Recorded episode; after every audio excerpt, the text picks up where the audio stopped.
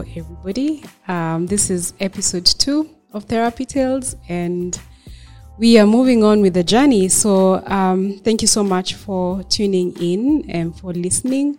And for those who managed to listen to episode one, thank you for holding space um, on my Madogodanyo as I try and navigate um, the content. Uh, but ideally, once again, the reason why I just thought to broadcast this is to demystify what therapy is and perhaps give educative and transformative information on what therapy is so that as a society, if we know better, we're going to do better.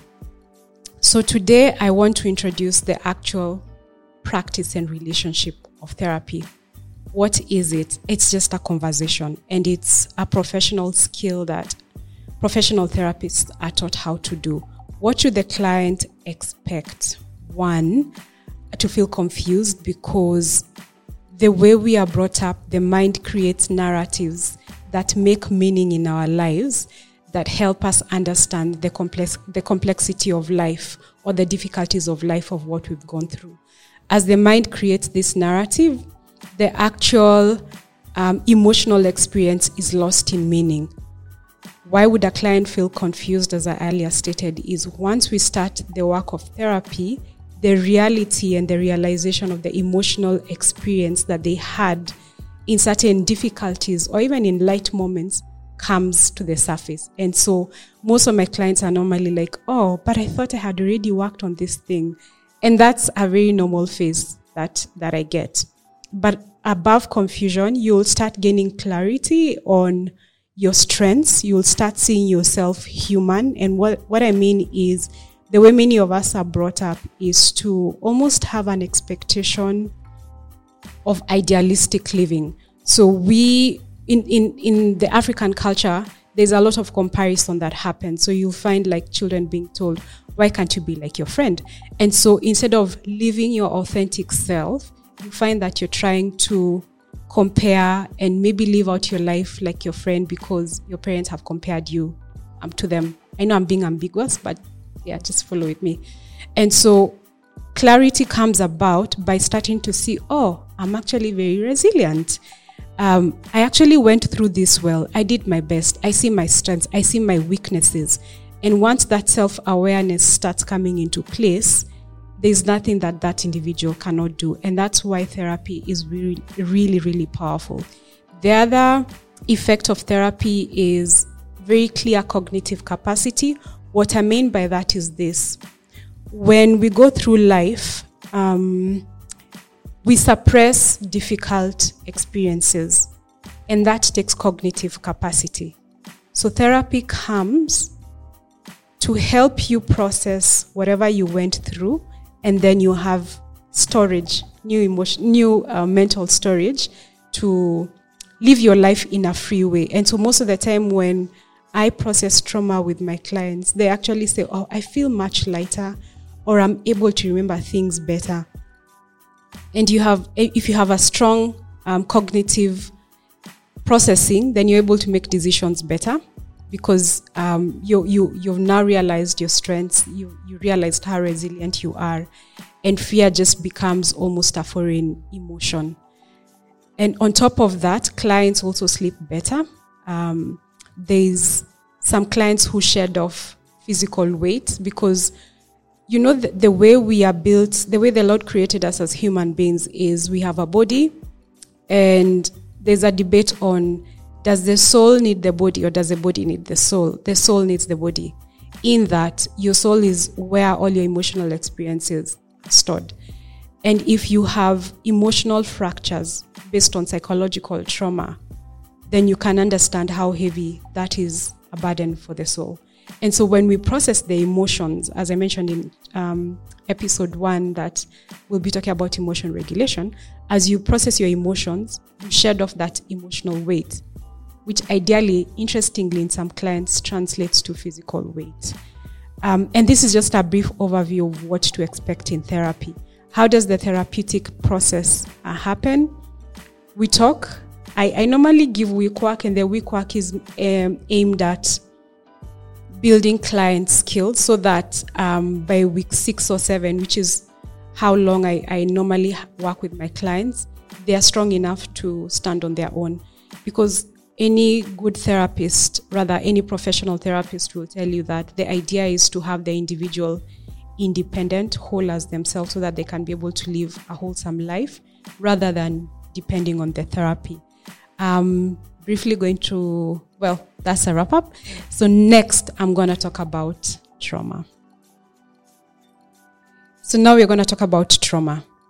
And this is important because it's something that I'm seeing recurring over and over again, literally. Maybe I would say 99.999% of, of the clients who come to see me, um, majority of the trend is actually trauma. And really, what is trauma? Dr. Gabor Mate describes trauma as a separation of self. And I want us to understand something. There is the traumatic experience, and that's what happened to you it could be neglect, it could be emotional abuse. So that's a traumatic experience. What you experienced as you're going through the trauma. And then there's the trauma, which is the psychological wound. So this is as a result of what happened to you. How does that look like? Um, shame comes into place. There's a lot of pain. There's a lot of emotional upheave, uh, upheave in terms of heart. There's brokenness of trust and there's brokenness of uh, confidence. When does trauma happen? According to Dr. Nadine Burke, who is a psychiatrist, she wrote the book, um, or rather, she came up with the Adverse Childhood Experience cause. And most of the time, we are seeing that trauma is heavily detrimental if it happens below the ages of 10. Why? Because that's when the brain is developing. Um, so, ideally, that means is that between 0 to 10, if an individual went through emotional neglect where the primary caregiver was not able to consistently supply them with the emotional need they need acceptance, affirmation, um, words of encouragement that individual experiences emotional neglect, which is a trauma, because it disintegrates the essence of the person. So the person grows up believing that they are not loved if we had parents who were physically abusive, and physically abusive means beating to the point of leaving a mark. If you were sexually abused um, as a child, that is trauma. What does trauma do to the brain? It slows down the, the brain development of a child. Why? Because, and I don't want to get technical, but um, let me just mention in there's a small part of the brain called the amygdala that gives warning that we are in a dangerous situation. And so when trauma happens, the amygdala takes on the processes of the brain. And so for um, instead of a child growing, the child learns to expect and receive danger from their environment. And you can see how that can really slow down um, the brain. Apart from that, and because the brain is slowed down, then the child is not able to learn. And on top of that, they are not able to form healthy social relationships. So that's what trauma does to the brain. What does trauma do for this child when they grow up to being an adult?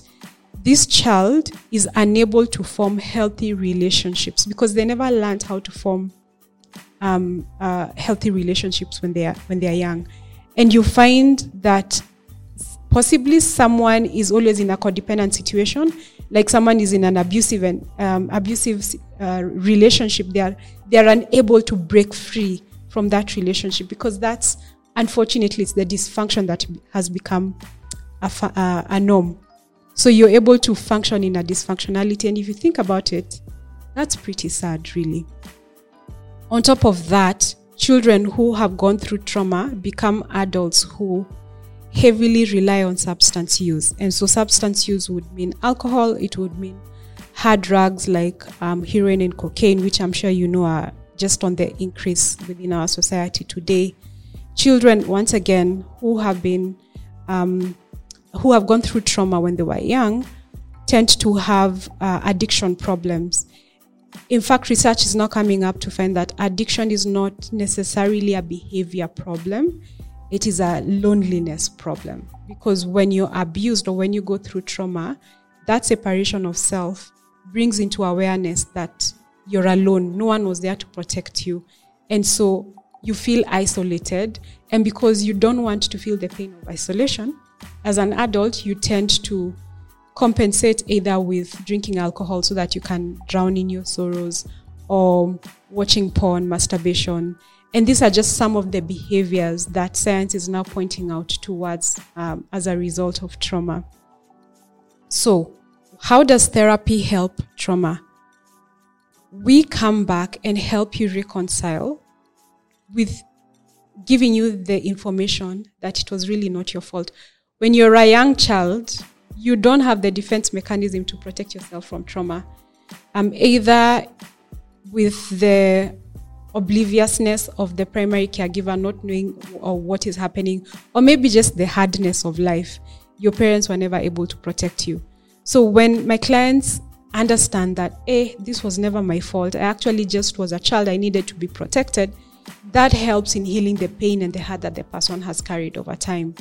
And I must mention that when we try and suppress the effects of trauma, research is now starting to show that there's a correlation between suppression of emotions as a result of trauma with various diseases like cancer, diabetes, hypertension, asthma.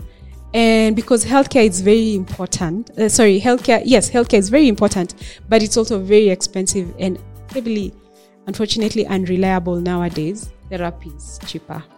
So, um, if you've gone through trauma, or if you know anyone who's gone through trauma, I'm gonna leave my number there um, on the description, and you can reach out. I can even refer you to other people who can help you um, work on it. So, thank you for listening. Um, in our third episode, which is the next episode, I have two amazing therapists who all have different functions. Look out for that as we try and tackle really what therapy is. Have a Merry Christmas and a happy 2023.